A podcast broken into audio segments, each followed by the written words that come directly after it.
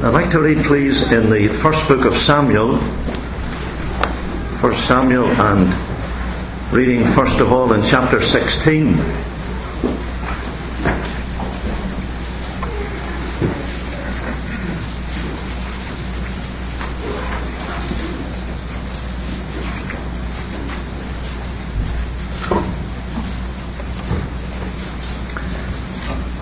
First Samuel chapter 16 and reading at verse 1.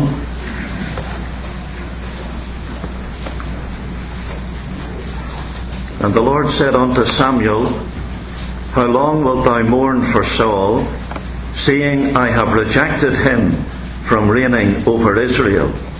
Fill thy horn with oil and go. I will send thee to Jesse the Bethlehemite, for I have provided me a king among his sons. Verse 10. Again, Jesse made seven of his sons to pass before Samuel. And Samuel said unto Jesse, The Lord hath not chosen these. And Samuel said unto Jesse, Are here all thy children? And he said, There remaineth yet the youngest, and behold, he keepeth the sheep. And Samuel said unto Jesse, Send and fetch him, for we will not sit down, or we'll not sit round in a circle till he come hither. And he sent and brought him in. Now he was ruddy, and withal of a beautiful countenance, and goodly to look to. And the Lord said, Arise, anoint him, for this is he. Now, chapter 17. 1 Samuel 17, verse 16. And the Philistine drew near morning and evening, and presented himself forty days. And Jesse said unto David his son, Take now for thy brethren an ephah of this parched corn, and these ten loaves, and run to the camp to thy brethren. Verse 20, and David rose up early in the morning. Verse 28, and Eliab his eldest brother heard when he spake unto the men, and Eliab's anger was kindled against David, and he said, Why camest thou down hither? And with whom hast thou left those few sheep in the wilderness? I know thy pride and the naughtiness of thine heart, for thou art come down that thou mightest see the battle. And David said, What have I now done? Is there not a cause? Verse 32 And David said to Saul, Let no man's heart fail because of him. Thy servant will go and fight with this Philistine. Verse 34 And David said unto Saul, Thy servant kept his father's sheep. Verse 36 Thy servant slew both the lion and the bear. Verse 40 And he took his staff in his hand and chose him five smooth stones out of the brook and put them in a shepherd's bag which he had, even in a scrip. And his sling was in his hand, and he drew near to the Philistine. Verse 48 And it came to pass when the Philistine arose and came and drew nigh to meet David, that David hasted and ran toward the army to meet the Philistine. And David put his hand in his bag and took hence a stone and slang it and smote the Philistine in his forehead, that the stone sunk into his forehead, and he fell upon his face to the earth. So David prevailed over the Philistine with a sling and with a stone, and smote the Philistine and slew him. But there was no sword in the hand of David. Therefore David ran and stood upon the Philistine and took his sword and drew it out of the sheath thereof and slew him and cut off his head therewith. And when the Philistines saw their champion was dead, they fled. Verse 54 And David took the head of the Philistine and brought it to Jerusalem, but he put his armour in his tent. And when Saul saw David go forth against the Philistine, he said unto Abner, the captain of the host, Abner, whose son is this youth? And Abner said, As thy soul liveth, O king, I cannot tell. And the king said, Inquire thou whose son the stripling is. And as David returned from the slaughter of the Philistine, Abner took him and brought him before Saul with the head of the Philistine in his hand. And Saul said to him, Whose son art thou, thou young man? And David answered, I am the son of thy servant Jesse the Bethlehemite. And it came to pass, when he had made an end of speaking unto Saul, that the soul of Jonathan was knit with the soul of David, and Jonathan loved him as his own soul. And Saul took him that day, and would let him go no more home to his father's house. Then Jonathan and David made a covenant because he loved him as his own soul. And Jonathan stripped himself of the robe that was upon him and gave it to David and to his garments, even to his sword and to his bow and to his girdle. Now, we do know that God will add his blessing to the reading of his own good word. There is only one David in our Bible. There are many Josephs, there are many Marys, but only one David. That makes him very special. I want you to notice the importance that the Spirit of God places upon David. There are no less than 62 chapters in our Old Testament taken up with his story. That, of course, is not counting the many delightful psalms that he wrote, for he is indeed the sweet psalmist of Israel. I want you to notice not only the importance that the Spirit of God places upon David in our Old Testament, you will notice the prominent place that the Spirit of God gives him when we come into the New Testament.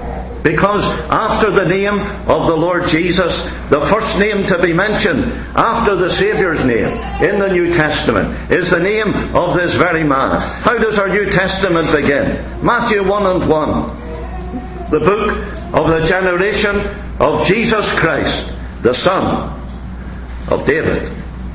You'll notice too that David is the last name to be mentioned in our New Testament, apart from the name of our blessed Saviour. What does the Lord Jesus say in the closing chapter of our Bible? I am the root and the offspring of David, the bright and the morning star. I've just sought to emphasize the importance of the prominent place that God gives this particular man. Of course, we shouldn't be surprised at that. Because when we look at David, whether we look at him as the son of the father, or the shepherd tending the flock, or as we have read, the Saviour going into the valley of Elah, or in chapter 22, the standard bearer, the gathering centre in the cave, or view him as the sovereign upon the throne. Our mind continually is directed to a greater than he. Our mind is directed to David's greater son, our Lord Jesus Christ Himself. What I would like to do, as the Lord would help me this afternoon, is just to share with you a beautiful fourfold picture of David in the verses that we have read together. And link it up with that beautiful fourfold presentation of the Lord Jesus as we find him in the four Gospels. You'll notice with me that the very first picture we get of David is as a king, is as a sovereign. I hear God saying to Samuel in 1 Samuel 16 and 1, I have provided me a king. You will notice that Saul is failed, Israel's first king. That is a principle in your Bible. The first will fail. But God ever had in mind the coming in of the second. For St. Paul in 1 Corinthians 15, the first man is of the earth earthy, the second, the Lord out of heaven. So David indeed is a beautiful picture of the second man. And God has said, I have provided me a king. When I was meditating upon that beautiful statement, my mind was directed to another tremendous statement in our Old Testament. It's the words of Abraham to his son Isaac in Genesis 22. When Isaac asked the question, Where is the lamb for a burnt offering? What an answer. God will provide Himself a lamb for a burnt offering. I'm glad to tell you this afternoon, God has provided a lamb for the altar.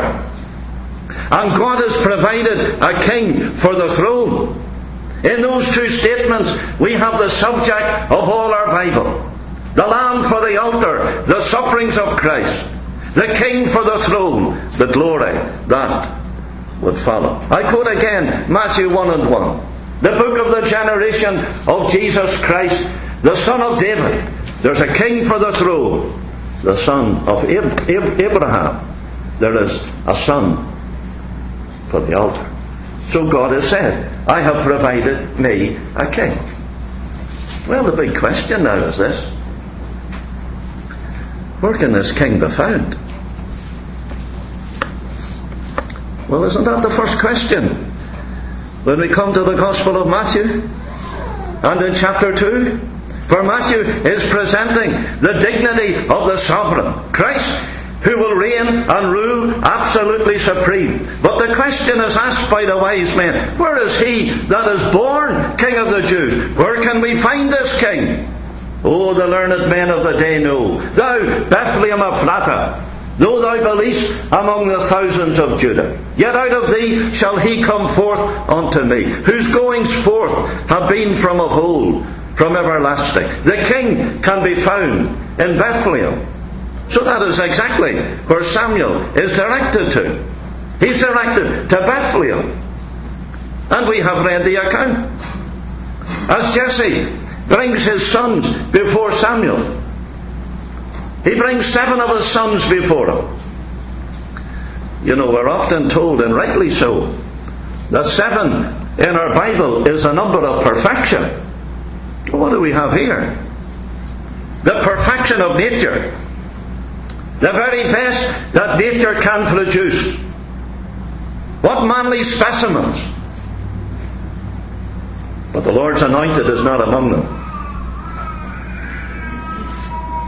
And so it prompts Samuel to ask the question Are here all thy children? Oh no, said Jesse. There remaineth yet the youngest. The word really is this there remaineth yet the least. And behold, he keepeth the sheep. I think that's a lovely statement of David. One of the first things we read about him. You, you remember one of the first things we read about Saul he has lost asses and can't find them. That's like the first man, you know. Adam. Oh, what was entrusted to Adam? The glory, the dominion, the power. But he lost it all. How different the second man. He keepeth the sheep. Did not the Saviour say, Of all that the Father giveth me, I have kept you kept them all. Of all that the Father hath given me, have I lost none, and he never will. We're absolutely safe and secure in his hand. Well, says Samuel, send and fetch him. For we will not sit down. The word is, we will not sit round in a circle until he come in. What would have been the point of sitting down if the rightful king is absent. It would only be a sham. It would only be a formality. I was thinking in that regard of the words of the Shulamite in that lovely song in chapter 1. While the king sitteth at his table. The word is, while the king sitteth in the circle, my spikenard sendeth forth the smell thereof. Oh, how good it is to know something of the presence of the true David in the circle. In that circle of God's favour, we sing. What a circle it is. Well, David is brought in. He was ruddy and withal of a beautiful countenance. And God can well say to Samuel, Arise, anoint him, for this is he. I thought of Hebrews 1. Anointed with the oil of gladness above his fellows. David anointed as a sovereign. I haven't time to develop that in relation to Matthew. But if you read through, it has been mentioned already by our brother Higgins that Matthew is the gospel and tells us something of the sovereign, the dignity of the sovereign. I want you to notice then when we come to chapter 17, we see David now, not so much as a sovereign, though the anointing oil has been upon his head. But you will notice now David as the servant. Three times over, he refers to himself as the servant. Thy, servant will go and fight this Philistine. Thy servant kept his father's sheep. Thy servant slew both the lion and the bear. And if you're familiar with the Gospels, you'll appreciate what Gospel I'm in now.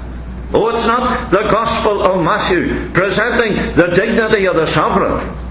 It is the Gospel of Mark that presents something of the diligence of the servant of Jehovah, the busy servant at work. The Gospel of Mark, of course, is absolutely packed with, packed with activity. I don't know what you feel like. But when I start reading Mark's Gospel, I can hardly draw my breath. And he does this, and he does that, and he does something else. Over 1300 times, you get that little joining word and. The busy servant, the diligence of the servant. You'll notice with me, David just coming at the right time. As a father sends him, with those loaves and cheeses. You know, this Goliath of Gath, who is indeed, undoubtedly, a picture of the devil, he has been strutting up and down in his pride, sending out the challenge send me a man. But no one could, no one could reach the challenge. No one could meet it. Not until David came. I'm thinking now not of 40 days. I'm thinking of 40 centuries. From the early chapters of Genesis to Matthew chapter 1, that span of 4,000 years. And as it were, the challenge had been going out. Sent me a man, but no one could meet it until the Christ of God came. How wonderful to see him coming just at the right moment. I, like the way that Paul puts it in Galatians 4 and 4 when the fullness of the time was come. At that appointed time on heaven's calendar, when the fullness of the time was come, God sent forth His Son. Just coming. Not a day late. Not a week too soon. But at that precise time. Luke tells me when her days were fully come. Just at that very moment that heaven had decreed, the Saviour came. I want you now to notice David in another picture. We've looked at him as the sovereign. We've thought of him as the servant. I want you now to notice David as the Saviour. For that is how the third Gospel writer Luke brings him to our attention. The Saviour. Unto you is born this day in the city of David a Saviour, which is Christ the Lord. And I want you now to notice the dependence of the Saviour. You, you will notice that, that Saul arrays David in his armour. You, you, see, Saul, the man of the flesh, he, he thinks you have to meet like with like. He sees Goliath dressed in a coat of mail and a helmet of brass and a sword. And so he arrays David the very same. you will notice that David said, I can't go forth with these. Why? You notice he didn't say, they're too big for me. Mind you, I read of Saul, he was head and shoulders above many. That tells me that David was no boy.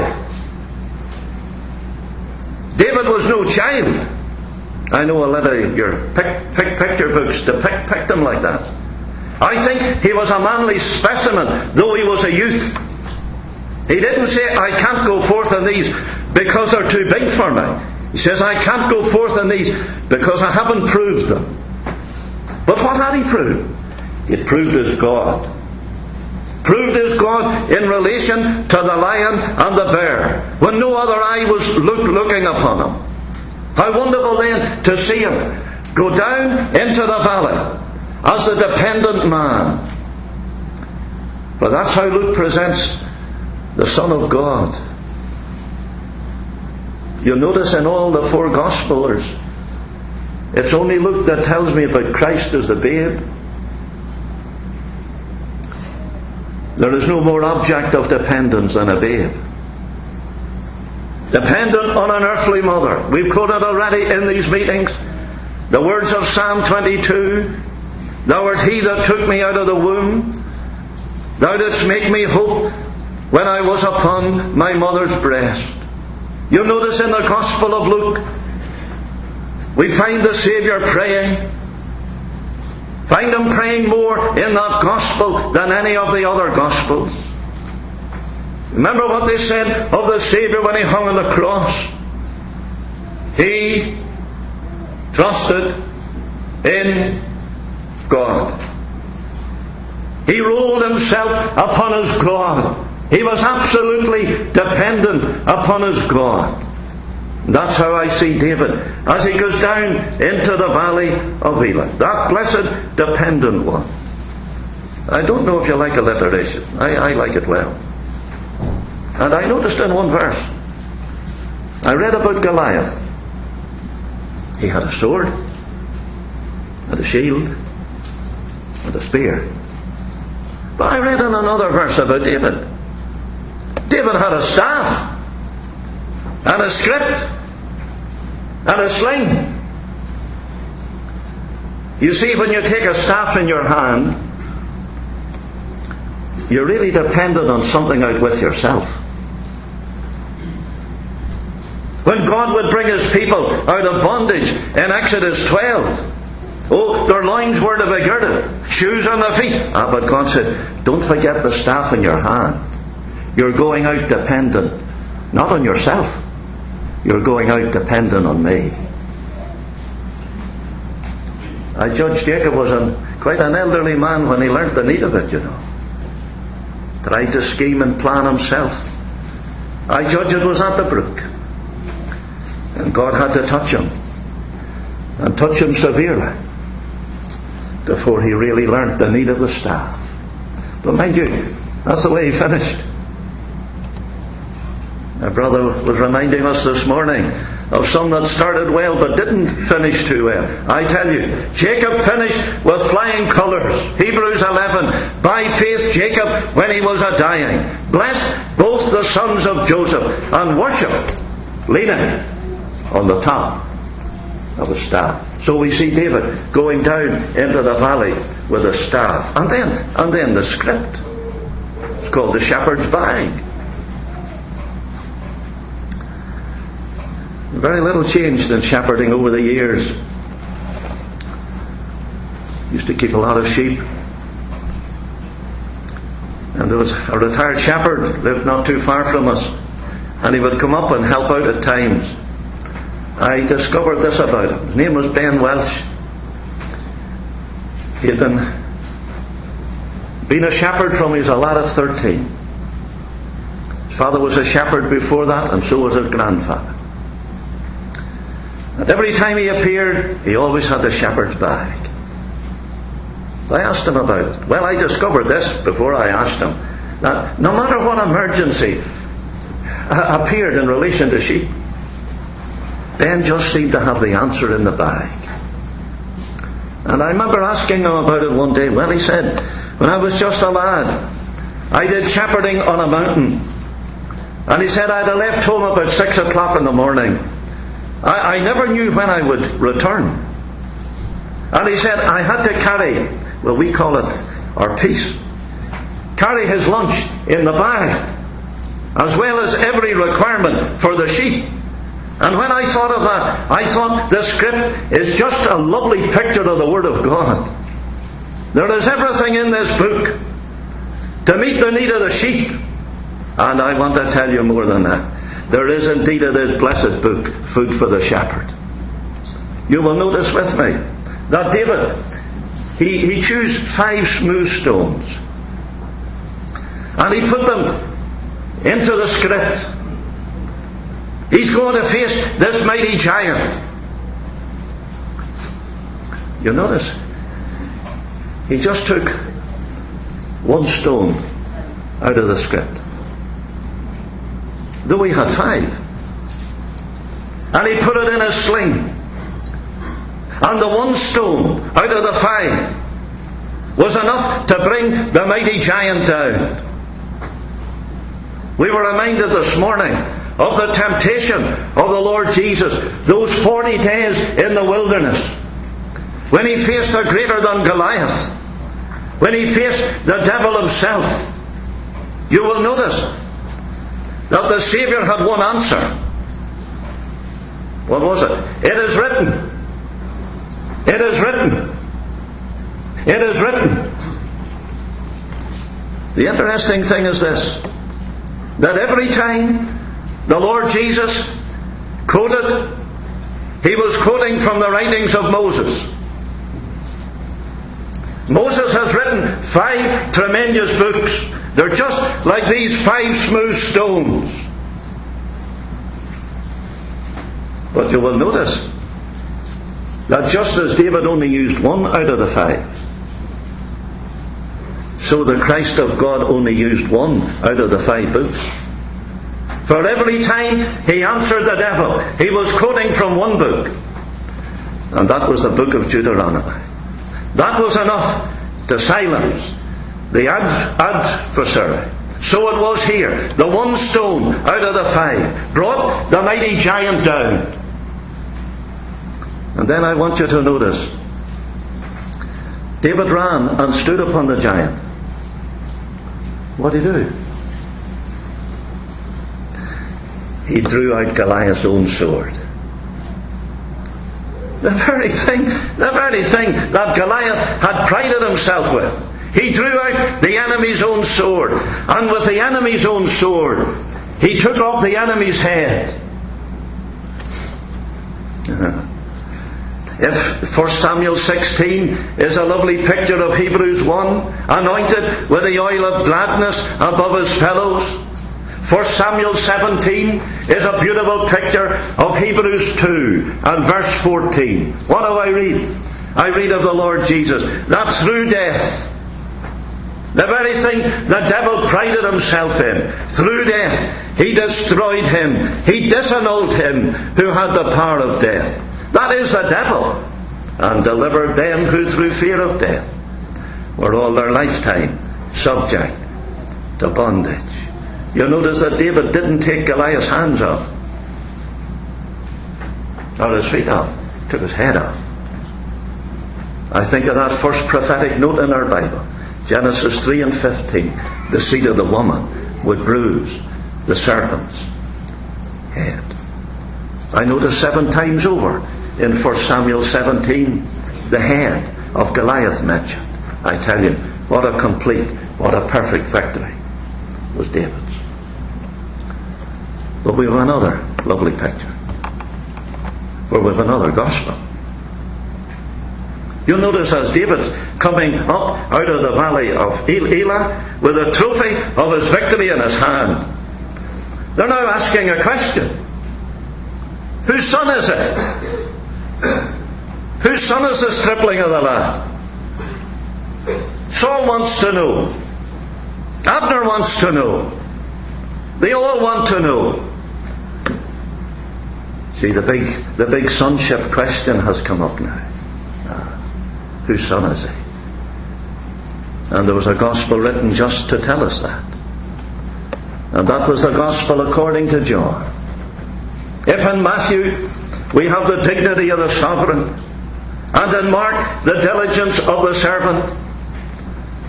And in Luke, the dependence of the Saviour. When I come to the Gospel of John, you could write over the 21 chapters. The devotion of the Son. Whose Son is it? I St. John in chapter 1 and verse 18. The only begotten Son, which is in the bosom of the Father. He hath declared him. We were reminded this morning the language of Nathaniel in that very opening chapter. Thou art the Son of God. Thou art the King of Israel. I St. John as he gets to the end of his gospel. He says, These things have I written unto you, that you might believe that Jesus is the Christ, the Son of God, and that believing you might have life through his name. But I want you to notice not only David as the son, you'll notice David as the great soul winner. For that is how the Lord Jesus is viewed in the Gospel of John. He is the soul winner. You know, we're not out of chapter 1 of his Gospel. And there are five individuals, won to Christ. My, said some of them, Rabbi, where dwellest thou? They long to be where he is. I trust we all have that longing. My, he says, you come and see. They came and saw where he dwelt. You read through the Gospel of John, one after another, heart after heart, is won to him. And so it was to David. David is the great winner of the heart. You know, I read of Absalom, his son. Says Absalom stole the hearts of the people. Someone said to me many years ago, he says you could steal the hearts of the people overnight. It takes a lifetime to win their heart. David's the great winner of the heart. And you'll notice as he comes up out, out of the valley, what do I read? It says the soul of Jonathan was knit with the soul of David. And Jonathan loved him as his own soul. You know, as far as Jonathan was concerned, not only did David go into the valley for the nation, Jonathan appreciated David went into the valley for me. He did it all for me. I borrow the words of another, the Apostle Paul, in those lovely words of Galatians 2 and 20. He said, The Son of God who loved me and gave himself for me. He loved him as his own soul. How do I know he loved him? Love can only be measured in what it gives. Says of Jonathan, he gave to David his robe. That was a big thing.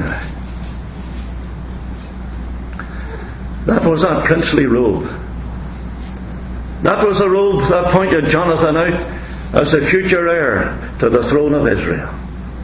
Jonathan that day relinquished every right to the throne. He laid it at the feet of the man that had won his heart. He gave him his robe, he gave him his garments, his possessions, he gave him his sword. I learned in chapter 13 there were only two swords in Israel one in the hand of Saul, one in the hand of Jonathan. He would have prized it. But he laid the sword and laid the bow and laid the girdle. He laid it all at the feet of David. I, I think that Jonathan, or maybe I should say rather, Saul of Tarsus, I judge, is a New Testament Jonathan in Philippians 3. Circumcised the eighth day, the tribe of Israel, tribe of ben, ben Benjamin, Pharisee of the, of, of, of the Pharisees, as touching the law, blameless. Oh, I tell you, he prided himself in them all. One glimpse, one glimpse of, of the glorified man in heaven. What did he do? He tells us in Philippians 3. What things were gained to me, and so they were. What things were gained to me, those I counted loss for Christ. I judge that's exactly what Jonathan was doing. Everything that was gained to him, he left it at the feet of the man that had won his heart. This would be a good conference if we could do that. We sing, I trust we mean it. Were the whole realm of nature mine, that were an offering far too small. Love so amazing, so divine, demands my heart, my life, my all.